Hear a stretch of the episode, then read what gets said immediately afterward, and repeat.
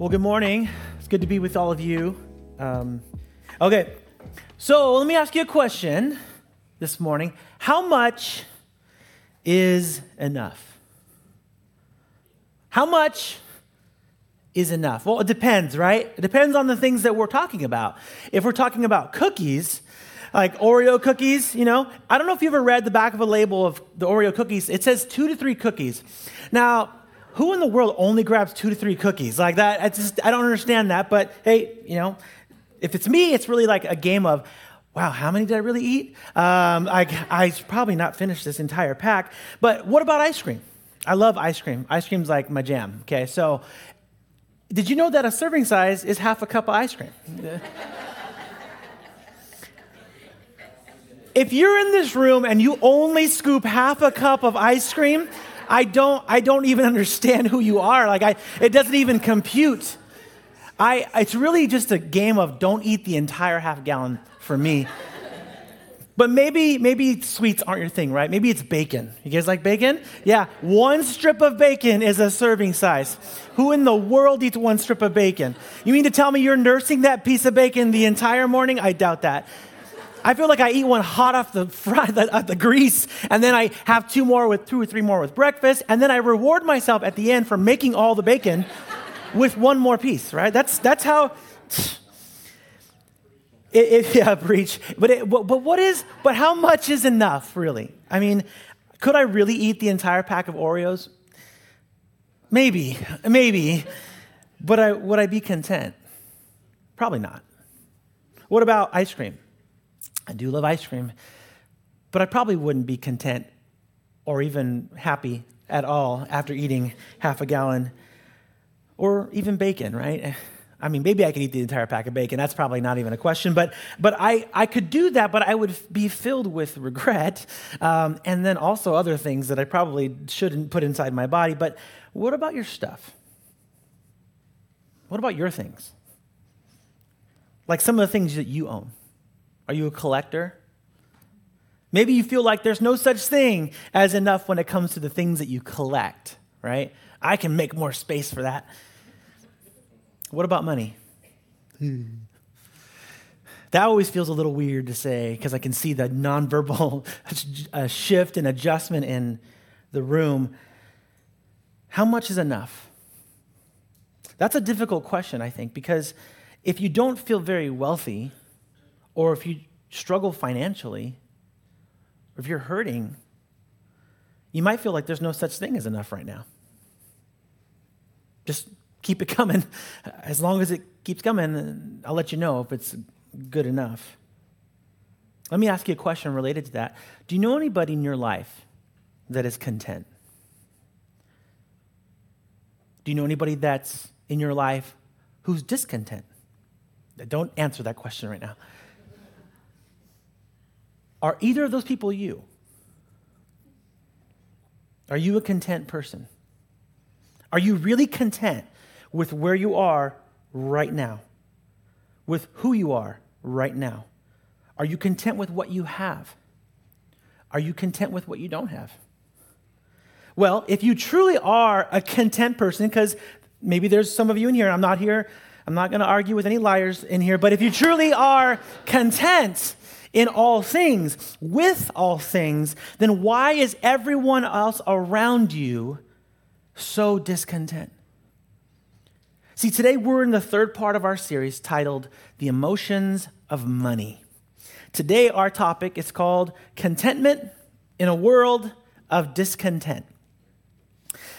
Whether you are aware of it or not, our culture our culture, yours and mine, breeds discontentment. On average, we see anywhere upwards to 6,000 to 10,000 ads. And that doesn't include the billboards that we drive past or the posters we see on windows. The sole purpose of these advertisements is to make us think that we just need a little bit more. That enough is really not enough. That contentment really isn't an option. You need more of it. That we, that we can only be truly happy or, or satisfied if we have what they're selling. We are constantly being told, convinced, persuaded, coaxed into thinking that we deserve something better, something bigger. And when you finally get these things, then you'll finally be happy, right? That's the, that's the end all goal. We'll finally touch contentment. That's the message that we're constantly hearing. So it made me wonder I don't think I even know what contentment means. So I looked it up. Definition of contentment. It says this and satisfaction. Okay, it's exactly what I thought it was. All right, that's that was not a shocker. But then I looked up, I think sometimes it helps us to understand the antonym of certain definitions. So I looked up discontentment. And it says this a lack of satisfaction with one's possessions, status, or situation. A lack, a deficiency, an absence, a feeling of dissatisfaction with what you have with what you own, what you earn, and what you've been given. Is that you? Benjamin Franklin once said this contentment makes a poor man rich, discontentment makes a rich man poor. It sounds like a true statement, sounds about right, but I'm not sure we want to believe it. Like, money can be a very sensitive issue for every single person. Peter Drucker once said that you tell me what you value and I might believe you, but I'm not sure. Well, it says, but show me your calendar and your bank statement, and I'll show you what you really value. Basically, our time and our money will tell us a lot about what we value, but it will also reveal levels of discontentment that may not that we may not even be aware of or even know the effect that it's having on our relationships our relationship with god our relationship with people. Thankfully with scripture we find that god's people struggle with the exact same things that we struggle. It's always so consoling to know that i'm not the only one right? That's, that feels good. Okay cool. We're both making terrible decisions. But um, i want to spend some time in exodus chapter 16 um, so some, some of you might be familiar with this passage, but uh, up until this point in Exodus, God had used Moses to lead his people through the Red Sea and into the wilderness where they were so excited to be in the wilderness, right? No, no, they weren't. They weren't just excited. If, if you've ever felt discontentment with what you own or what you earn or what you've been given, you're not the first and you won't be the last person. But as we unpack this passage, I want you to know that this also doesn't have to be you. We can actually learn from the mistakes of others, or we can continue doing what we always do and repeat those mistakes. So, but before we get to Exodus 16, I just want you to look at one little passage in Exodus 14 that says this. Verse 31 When the people of Israel saw the mighty power that the Lord had unleashed against the Egyptians, they were filled with awe before him. They put their faith in the Lord and in his servant Moses. Okay, just a recap. What do we know from just one verse? We know that God's power had been unleashed against the Egyptians. We know that the Lord's people saw it happen and it, they were filled with awe of God. Wow, God, this is amazing. I'm walking through the sea. You know, then they proceeded to put their faith, their belief, their trust, their loyalty, right, in the Lord and in the, his servant Moses. Okay, cool. Very clear. God saw, or God's people saw what God can do. They were in awe. And then they put their faith in God and trust Him, right? They even trust Moses, right? He's their leader. They even sang a song about it in the following verses in the beginning of 15. This sounds great, right? This is going to be so much fun. We went to the Red Sea, we're in the wilderness, things are going to go so smoothly. Let's keep reading. Exodus 15, verse 22 says this Then Moses led the people of Israel away from the Red Sea. See you later, Red Sea. And they moved out into the desert of Shur. They traveled into the desert for three days without finding any water. When they came to the oasis of Marah, the water was too bitter to drink. So they called the place Marah, which means bitter.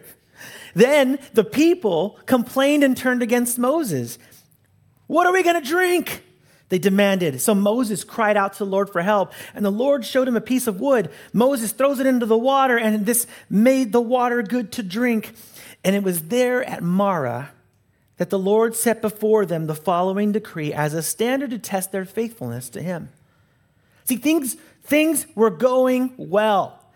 They sang songs of delight, but now they realize they're in a desert and they're traveling for a few days, right? And they haven't found any water, so they're thirsty. And they come across this oasis, and the water's too bitter to drink.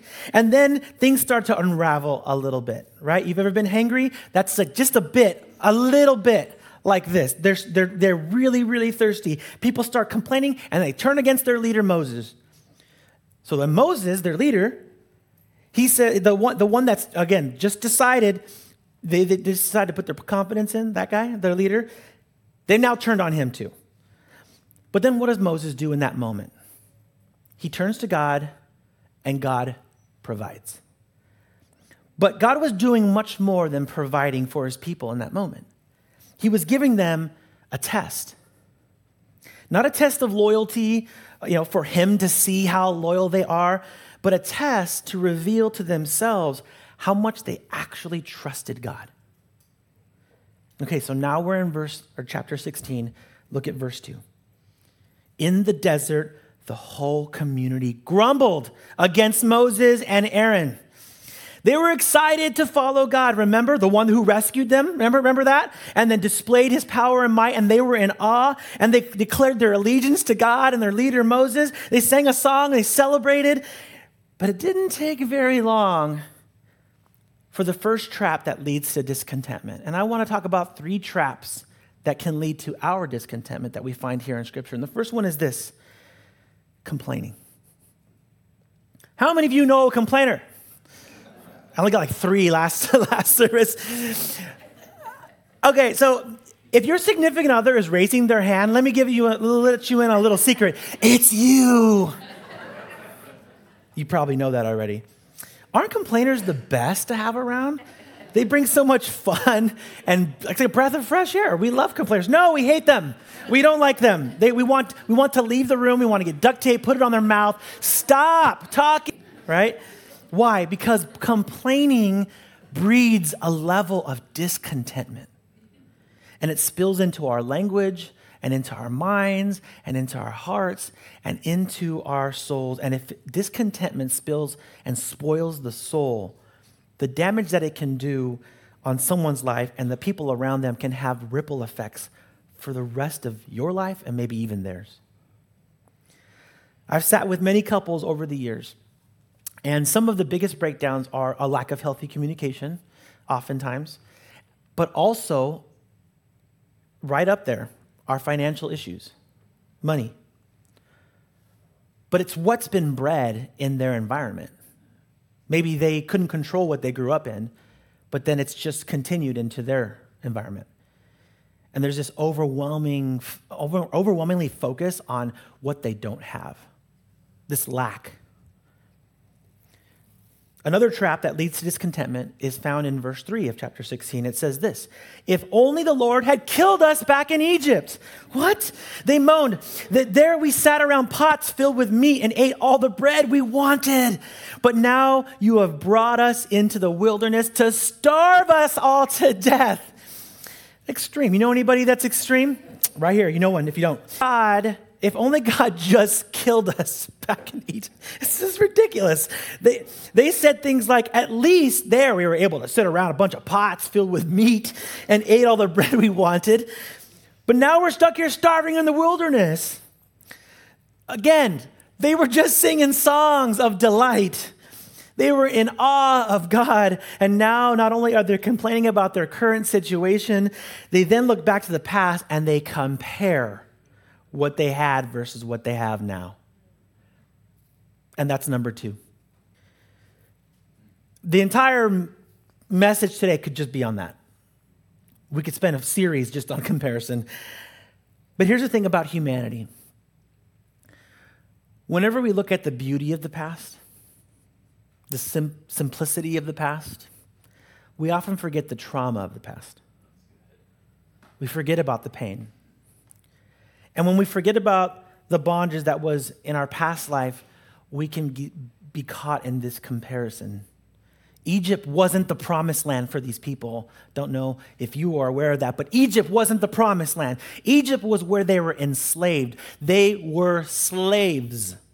They lived under a tyrant for generations. Did they have food and bread? Yeah, sure. And so do most people in prison. But the, these people of God were so stuck in the past that they couldn't see what God was doing or what God was capable of doing or what, what God was going to do right then and there. Because the discontentment in their life blinded them from seeing it. It completely blinded them. You ever catch yourself I don't know, driving on the road and you see something that, uh, well, I'd like to have that. You know, maybe it's a car or a boat or a house or someone else's life. I mean, it could be a number of those things. Or maybe you're, you know, you get your, you catch yourself on social media and you see a friend that goes on a trip, right? Oh, that's a beautiful trip, man. I wish I went on a trip like that. Or they get the new key, the keys to the new house. You're like, you know what? I'm so excited for Stacy. I'm so proud of them. You know what? I'm going to give Bill a call and say, hey, can I bring something over to just celebrate a nice housewarming gift? Do we do that? Maybe you do. Are those our first thoughts? Eh, maybe they are. But if they're not, why not? Well, I believe because we're saturated in a culture of discontentment and we don't even realize it.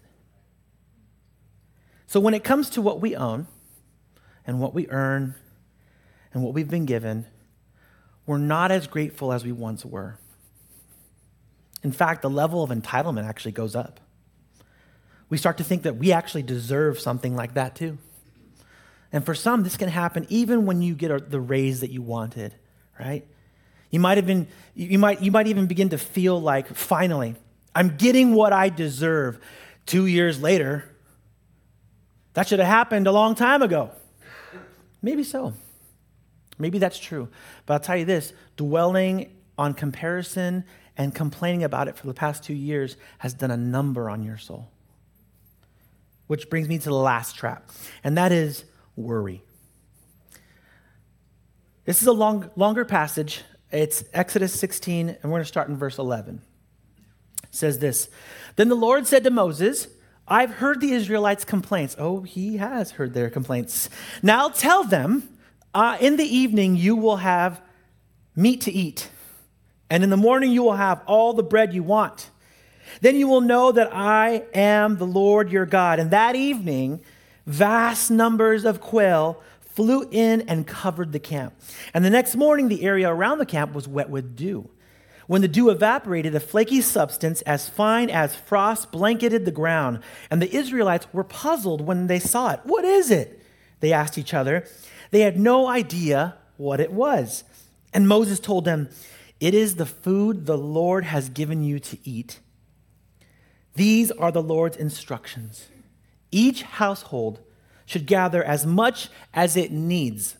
Pick up two quarts for each person in your tent. So, the people of Israel did as they were told. Some gathered a lot, some only a little, but nothing. But when they measured it out, everyone had just enough. Those who gathered a lot had nothing left over, and those who gathered a little had enough. Each family had what it needed. Then Moses told them, Do not keep anything until morning. But some of them didn't listen and kept some until the morning. But by then it was full of maggots and had a terrible smell. And Moses angry at them. So let's recap once again.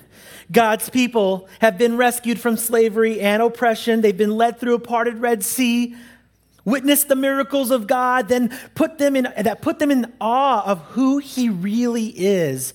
They were in the wilderness complaining that there's no water. They're comparing that what they don't have to what they used to have back in Egypt and when they were slaves. And now God is continuing to provide meat and bread, aka manna, which is like this white, flaky coriander seed like, tasted like honey wafers. Anyway, and when Moses says not to gather more than you need each day, some of them ignored him, ignored what he, they did what they wanted. Why? Well, they didn't want to listen. Why? God had provided for them all this time, but they didn't trust Him. Not with this one. Why? because they were worried that they wouldn't have enough. They didn't trust God to provide like He had proven Himself over and over and over and over again. Isn't that crazy? But what about us? What about when it comes to our money? What about when it comes to our finances? If you want to foster an environment of discontentment, then all we need to do is continue doing what, we're always, what we've always done complain, compare, and worry. Let me ask you this. You don't have to answer. Do you believe God is God? Do you believe that He can do anything? Have you witnessed him do things in your life and the lives of others to know that in your heart, mind, body, and soul, that he truly is the creator and the, of this world and provider of all things? Do you believe that? Because if it's true, if you believe that, then why in the world are so many people discontent? What I've learned about discontentment is that it's a natural response to dissatisfaction. It's natural. So I complain, I compare, and I worry, and I don't need to be taught these things. Just hang out with any toddler or in any toddler room, and it's what we've been doing since we were children, right? We complain that we don't get our way or our toy. We, we, we compare that she has more than I do, and, or we cling to the things, securing that someone else won't take it away from me. No, it's mine. And we've repeated these practices to this day. Discontentment isn't just taught, it's caught. It's a byproduct of our environment. But contentment, we must learn that. But we cannot learn until we believe that God, that Jesus, that the life that He brings, and the life that He offers is sufficient. Now, I don't, I don't mean adequate. I don't mean satisfactory, satisfactory, but I mean truly more than enough. More than enough. Let me ask you this Is Jesus enough for you? If we believe that He is, if we believe that Jesus is enough, then we're one step closer to realizing that He's even more than that. If we believe that He's enough, then we can begin to experience true contentment. But it can't happen without Him. It will not happen without Him. Money, possessions, acquisitions, blessings, all the things that we own, all the things that you've earned, all the things that you've been given will never suffice until we realize that they never were designed to do so. God wasn't teaching the Israelites to, to depend on manna from heaven. He wasn't teaching them to depend on just the miracles. He wasn't teaching them to depend even on Moses. God was simply teaching them that we cannot place our dependence upon those things. They are provisions, but they're not dependable because only God is. Only Jesus is. Only the one that can satisfy the soul will ever bring true contentment in the things that we own, the things that we earn, and the things that we've been given. In fact, the Apostle Paul learned this. And if you turn with me to Philippians 4, and it's up on the screen, it says this very famous passage. Not that I was ever in need, he says, for I have learned how to be content with whatever I have. I know how to live on almost nothing or with everything. I have learned the secret of living in every situation, whether it was full, a full stomach or an empty one, with plenty or little. For I can do everything through Christ who gives me strength. See, that last part is one of the most quoted verses in the Bible. I can do all things through Christ who gives me strength. Oftentimes, it's misinterpreted by giving an athlete the confidence that God is on his or her side and will help them defeat that opponent, which is obviously not on God's side. right? It's tattooed, it's on our uh, eye black, it's everywhere. But that's not what Paul is saying here. Paul is telling us that he learned something. He learned, learned to be content. It didn't just happen. He learned to be content no matter his situation with plenty or with very little, and he had both of those things. He learned that true contentment could only come through the sufficiency of Jesus. Paul wasn't content because Jesus could just help him triumph over everything. That's not why he was content. That's not contentment. Paul was content because Jesus was all he ever really needed, and he had to learn that. Money with all of its emotion, and it's a lot of emotion, money with all of its emotion will never bring that kind of contentment. Only Jesus can do that. God's, God's people were witnesses to that in the wilderness, his provisions. We have been witnesses to that in our own life. You have been. Money might buy a little bit of happiness, it might, but it will never be enough because it was never meant to be. I'm going to ask the worship team to come on up with me, and, and I want to end with this. So just, just give me your, just stay with me right now. When it comes to your finances, when it comes to your, you know, money, don't answer this question, but are you content? Where are you on that spectrum?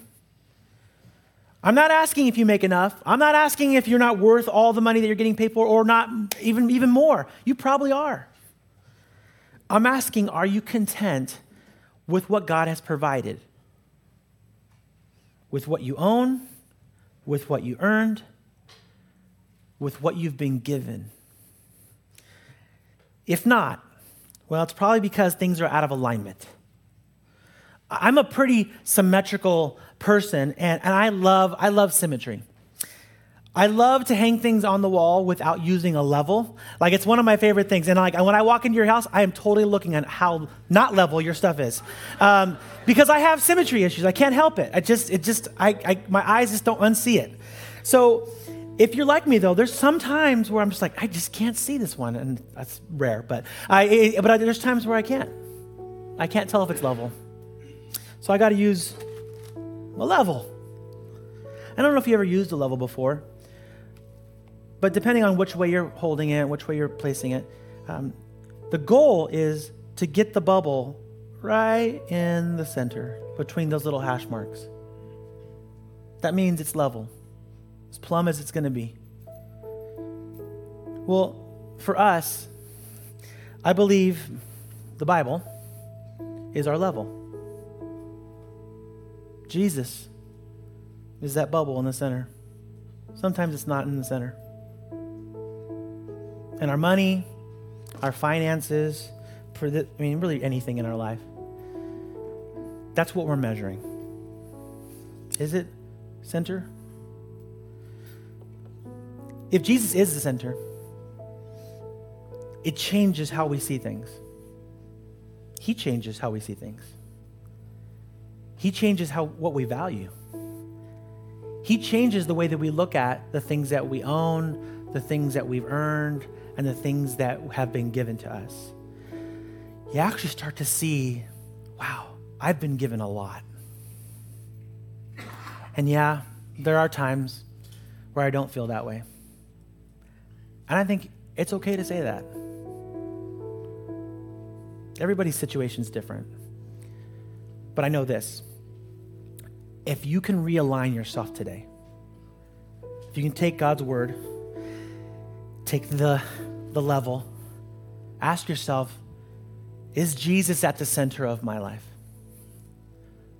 And if he's not, what would it take for me to mentally go there, to physically go there, to verbally go there, and for my heart to change? I truly believe if Jesus is at the center, if Jesus truly is your center, you can find contentment. Let's pray. God, we thank you for this, this, um, this time, God, and I thank you that we get an opportunity to just spend this morning opening up your word and i know that sometimes when we see like the, the passages in a different light it helps us it helps us take exactly what we need in that moment And I know that there's so many different people here, online, in person, that, that, that we're all in different places. We feel different things because money is very emotional. What we have, the limitations, it doesn't feel like we want it to feel sometimes. But I know this in my own life my feelings can be fleeting. What I have to do is come back to your word and see how my life, how I'm living my life, how I'm saying things. And I know that God, with you at the center, my life has been transformed. With you at the center, I see things, I know things that I couldn't see before because I was so blinded. That comparison and, and complaining and worry, they can, they can choke out our lives. And so, God, I ask that you would help us, God. Help us to recenter today. Help us, be, help us to be recentered as we sing, as we worship you, as we get reminded of some of these truths in our life, God. And may you truly be enough. In Jesus' name, amen.